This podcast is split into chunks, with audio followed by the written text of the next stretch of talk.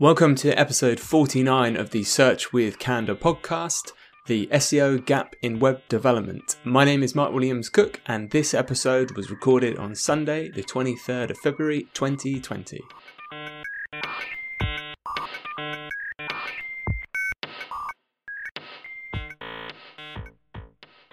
Which of the aspects of SEO are commonly missed by web developers is what we'll be talking about in this episode. Before we kick off, I want to do an announcement for our listeners who are based in and around Norwich, and that's that our next free SEO and PPC meetup, Search Norwich, is happening in about three weeks' time on Thursday, the 12th of March. As part of this event, one of our sponsors, Sistrix, is offering a whole day of training on their platform for free. So, Sistrix is kind of this whole SEO toolbox for those that aren't aware of it. There's only one space available per company.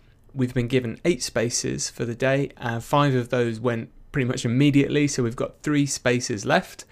Uh, the training is 10 a.m. till 5 p.m. Food's provided, and you'll learn how to discover growth potential with new keywords, find broken links, see web pages, on site errors, things like this.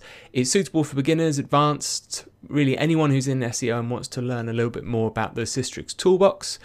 You can find a link to sign up at our show notes, which are at search.withcandour.co.uk or if you just Google Sistrix Toolbox Training Seminar, you'll be able to find their page that lists a few locations they're running at, and you can just click down to Norwich and sign on there.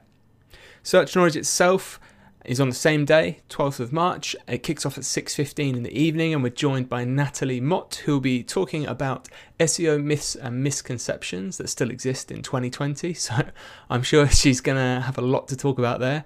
We've also got Ross Tavendale, uh, the MD of Type A Media. He's coming down to give a talk about SEO strategies versus tactics and the most common problems businesses face understanding and implementing SEO.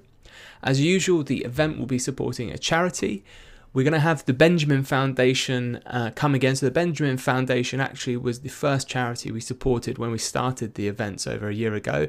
They're coming back uh, to talk to us about the work they're doing in and around the city with homelessness. Um, and on that same uh, thread, we're actually we support the Feed as well, who are a charity about getting people off the streets. They provide our food for the event. So it's 12th of March. You can find out more about the speakers, the event, what food's available if you have a look at searchnorwich.org. The talk I want to share with you today is from a Search Norwich at the beginning of last year. So beginning, I think it was January 2019. It, funnily enough, was one I had to deliver because we had a speaker drop out about three or four hours before the event. So I ended up doing a talk I hadn't done before on a subject that's always at the front of my mind, which is you know, because I manage a business that does both web builds and SEO, it's this natural blind spot that occurs during the development process when it comes to SEO. And I want to make clear here that I'm not saying this is developers, you know, developers are at fault. These kind of oversights are the ones that only affect search engine robots. So it's totally understandable when you think that a web developer will likely approach a build project with the user at the center of their mind, hopefully. So they'll be thinking about what make things better and easier for the user.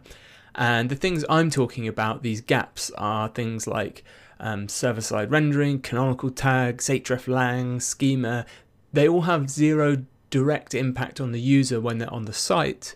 All of these things are there just to help search engines understand what's going on. So, unless you're aware of them, or unless the CMS, I guess, takes care of them without you knowing, you're going to miss them.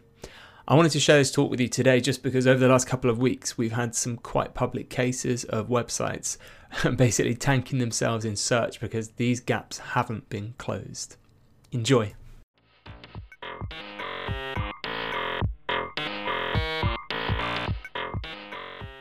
I've jumped in uh, with a two hour from beginning to end prepared presentation for you um, about SEO. So you're getting a double dose of SEO. Um, I've called it won't somebody think of the robots? And what I want to talk to you about is the parts of SEO that happen that are really, really important that you can't see as a user. So they commonly get overlooked. So this talk is for one, people who are managing website projects. So there's going to be five things I talk about, and you'll have a list to kind of be, if you're in that situation, have we done this? Okay. Um, it's for you if you're working in SEO to improve your relationship with developers. And if you are a developer, um, I've got some kind of technical implementation bits in here as well uh, for you. Um, so for those of you who don't know me, um, my name is Mark Williams Cook. I'm a director at Candour. Um, I've been working in SEO for about 15 years.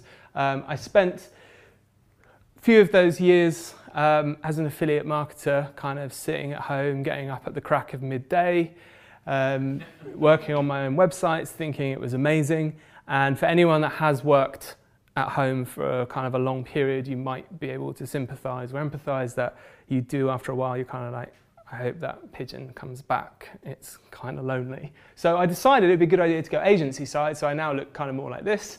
Um, and I've had really, really been really lucky. I've got to work with people like Expedia, Hitachi, Fatface, and really get some big SEO challenges, um, which is something I never would have done if I kind of stayed um, like that.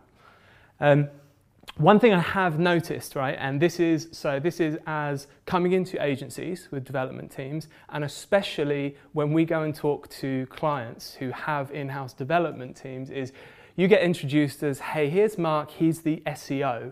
And developers kind of look at you like this. They're like, all right, there's the guy who's going to tell me I'm doing my job wrong and he's going to get it all wrong.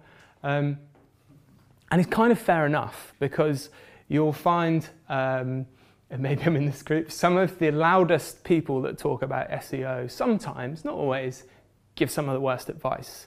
Um, so that does manage to trickle down, and you get problems where developers are told to do things and it turns out it was wrong and it's a waste of time. Um, and it's kind of frustrating because the people who do uh, kind of really get into it and understand it give very frustrating answers. Um, so they realize the complexity, and you'll ask them a question, and they'll be like, well, it depends, or maybe. And that's kind of the truth because there isn't a one size fits all solution. So I've got five things I want to whiz through um, that you might come across um, and why they are really important and you, you, you, might miss, you might miss them in your build. Um, so the first one, it's got a really kind of long, scary name, um, faceted navigation and canonicals. Um, but I guarantee you all know what I'm talking about. Um, it's like if we're, if we're going to buy some running shoes and I do a search for men's running shoes and I come here on the Nike website, you've probably all done online shopping and we're all aware um, we can do things like we can change the sorting. So we can say, okay, I want to sort by price or I want to sort by size. Now, as humans, this is super easy to understand that these two things are basically the same page, right? Um, and I can share one or I can share another with someone to say, here, here's what I'm looking at. The problem lies with search engines that to do this, to change this order, we normally change something in the URL. And why this is a problem is that search engines think a new page is just something with a new URL. So the situation you end up in is you might have 20 different versions of this page, and Google's like, well, hang on, there's 20 pages that say men's running shoes. I don't know which one to rank. And the end scenario you have is rather than having one page that ranks really well, you get one pop up and it's like 10th and then another 20th, and you just don't rank at all. Fortunately, we do have um, something in our toolbox to fix this, which Nike have done. Um, it's called a canonical tag for developers. This is kind of now really coming into, I see it a lot in dev cycles, but it's been around for years and it was ignored for years. And it's essentially a way of saying to Google, hey, if you've got lots of these pages that look similar. This is the one, this is the original one. So any links or um, anytime you rank this page, this is the one we want to show. So you can forgive a developer for maybe missing this because they're focused, rightly so, on the user. And this is no user problem. You know, we don't care about this. We understand it. Search engines don't. So it's one example where as an SEO you add value because there's something you're doing for robots that might otherwise get missed in the development cycle. Um, as you can tell, I've probably I've got a couple examples of these. So this is actually, um, we did a technical audit on one of the UK's largest cashback sites. Um, this was back in sort of 2014. It's a good example of how long these canonicals have been a thing. And just solving this issue across a page with a few million, a site with a few million pages took them from about 600,000 visitors a month to around about 1.3, 1.4 million visitors a month, just solving this one issue. So the amount of pages Google thought they had went right down, but it started to realize which ones should rank. Um, so this problem really kind of scales with big sites. And there's, there's a 1B here as well, which is, as I said earlier, things are quite complicated, right? So it's not always enough to just read the best practice and say, right, that's how I'm going to do it, which is, again, really tempting to do as a developer because you follow the documentation, right? So to give a techie example, these canonical tags we're talking about, there's a way to put them on your website using Google Tag Manager, which is a tool Google's got. You can put them on with JavaScript. And then what happened was we were doing this for some clients with some good success. And we do it this way because their website's old and it's hard to update. And we're like, brilliant, this works really well. And then Google last year said, oh, if you, if you do this through Tag Manager, it won't work. And I was like, huh, that's weird because we're doing it and it's working. So I said to Google, hey, we're kind of doing this, so is, it, is, there like a, is there an exception if we use your tools that's allowing it to work? And Google said, no, it's never worked, it doesn't work. And I was like, huh, it really seems to be working. And then someone who was um, kind of a lot more switched on and uh, motivated than me did a full-blown study and found out actually um, Google was wrong about their own technology, and it absolutely, definitely worked. Um, and they weren't trying to intentionally mislead us as a community. It just so happened that these things are genuinely really complicated. So it can be difficult to know where do you get your SEO advice from. if sometimes you can't even trust Google. So sometimes experience does win out. Um, so the summary here is basically, even with simple things like telling two things apart, which look very different, Google's sometimes really bad at it and can get it wrong. Um, another great example is site migrations. So site migrations is there's different types of migrations we do. It might be you migrate your design, it might be you migrate your platform, it might be you redo your whole website. And one thing that scares me is we speak to clients and they say something like, oh, don't worry, our developer said they're redirecting everything. It's handled. Um, and my heart rate starts to rise because it's not, again, it's not that simple. Um, there's a level of correctness you need to get to, and technically correct is the best kind of correct in these situations. And I've got a great example for you. So, House of Fraser, rest in peace, had um, a very simple job to do, which was they were going to migrate from their non secure to new secure URLs. Dead easy. All you have to do is redirect one to the other. No problem. Now, when they went through the development bureaucracy, what ended up happening was actually three or four different hops before we got there. And again, to a user, if you're testing that, hey, it works. Yeah, we tested it, we went to a page and you know, it took less than a second and I got there in my browser. So got through, got published, got live. This did not go down well with Google. House of Fraser halved their search visibility after this migration went live, that's around three, three and a half million organic visitors per month that represents. So I'll let you work out their conversion rate, average basket, how much money that cost them. And again, this came from things that are kind of invisible. You can test it for the user and it works fine, but someone who isn't doing SEO or someone's doing SEO hasn't got involved and, and had a look at that. Um, we had a really similar situation where this is from a, a proposal I did um, about four or five months ago. Had a client come to us and say, hey, we, we moved site about seven or eight months ago um, with someone else. We did a full migration. You did full migration. Yeah, developers said they redirected everything, fine. Um, and we've lost about 30% of our traffic year on year. And this is a company that um, their leads were high worth leads and they pretty much relied on traffic from Google. So this meant, bottom line, they've probably lost a quarter of their revenue, which is significant. You know, it's massive for a company like this. So luckily they had the analytics for the old site. We looked through it, and actually we found that over 50% of their old URLs were not redirected.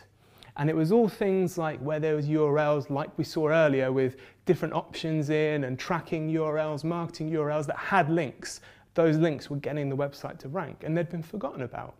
So we audited it and found that 900 of them went to dead pages. Another 400 caused server errors. And this is what's caused um, this drop for them. And again, if you just visited an old page as a user, kind of testing it, it went to the new site, everything's fine, put it live. Uh, JavaScript. So JavaScript is super exciting. Um, I kind of feel like this when JavaScript comes up because it is the future of the web um, in many ways. There's lots of exciting things you can do about it, but from an SEO point of view, it's kind of terrifying um, because there's this misunderstanding that Google can understand JavaScript. So it doesn't matter what JavaScript framework we use, yeah, Google can sort that out. Um, and that's maybe like a quarter truth. So what's actually happening is we're all aware of our friendly uh, Googlebot, which will come and look at our websites. And all Googlebot's doing is checking for links on a page. Okay, it's not executing any JavaScript. So this means if for argument's sake you had a website and it needed JavaScript to load up the links, Googlebot would go there and be like, huh, it's just the one page. Never mind. Send that page back which goes to Caffeine, which is Google's indexer, which will then execute the JavaScript. And it will find, oh, it had 10 links on it, brilliant, and it will send Googlebot back to look at those 10 links. The issue is that executing JavaScript is really resource heavy, and Google told us at the Chrome Dev Summit it can take up to a week from when Googlebot finds that page to when they render it. So if you've got parts of your site that are reliant on JavaScript, if you've got a 10,000 page site, it's going to take weeks or months for Google to get around your site. And you can imagine this has huge impact on the types of results that come up in search and how you rank. Um, there's actually a technical solution. So for devs in the room, um, Google recommends this thing called dynamic rendering, which is kind of what they call cloaking nowadays, which is that you deliver your your website as usual to users and they can, they can, you know, the users, they can understand, they can deal with it. And you have what's called a server-side rendered version for Googlebot, which basically means you run all the JavaScript, how the page ends up, that's what you give Google. So you're literally giving two different copies of your site out depending who's asking for it. And this is one of the ways around these technical hurdles. Again, we've seen sites go live um, with these frameworks and it's absolutely hamstrung rankings and it's everyone's scratching their heads because it's like, I don't understand. We did a test crawl and it all worked and the user testing was fine. And it's another example of this invisible kind of SEO. Um, this is kind of my last one. So internationalization. Um, so that's when you have a website and it's available in multiple countries, multiple languages, or both. Um, and again, the common mistake is we'll see someone say, hey, we'll just redirect users automatically to their country. That's the easiest thing to do, right? That's helpful. Um, interestingly, as of a few months ago, if you're doing that quite aggressively, it's actually illegal now inside the EU to do that, um, which is one reason not to do it. Um, but for many years, it's actually Google Webmaster Guidelines have been really clear on this. So this says, do not use IP analysis to adapt your content IP location analysis is difficult and generally not reliable. Furthermore, Google may not be able to crawl variations of your site properly. That's because our friendly Googlebot normally comes from the US of A. So when it's landing on your site, if you're redirecting people based on where you think they're from, it's pretty much always going to land on the US version. So all the other versions of your site basically pretty much go uncrawled, don't rank properly. Um, the solution is something like Apple, where you just offer um, offer the user which version they want, and you can save that, and they can change it. Um, but the, the SEO behind the scenes is again There's a tool in our box to deal with this called hreflang annotations, where you can specify to Google, this is the US version, this is the Spanish version, um, and you can, you can specify different languages for one place as well. So for instance, in Switzerland, you can say, here is the French version for Switzerland, here is the Swiss German version for Switzerland, here's the Italian version, etc. And what this will do is it will give you a much better chance of the correct page just ranking in Google automatically, which is what you want. Um, all of these, when we publish the slides online, I've kind of linked you to um, the extra information you need as well. Um, lastly, something I'm not going to talk about, but I just want to mention is schema. Schema is super important for SEO. The reason I'm not going to talk about it is we had Andrew Martin standing here eight weeks ago who gave a brilliant 20 minute presentation on schema. It's on our YouTube channel. Um, watch it. Um, it's very important. Um, it's one of the two things Google said to focus on for 2018. So if you haven't focused on it yet, we're in 2019. Um, so you can play catch up. Um, and I guess the thing I want, want, to end with is if you are a developer um, or if you are an SEO, just focus on the fact that good developers do need good SEOs to help them out um, and vice versa. So, you know, while we'll do our best to keep up with these technologies, if you're a developer, you're the person on the front line doing the job and we're relying on you to help us do that as good as we can. That's everything I have to tell you um, about SEO. Thank you.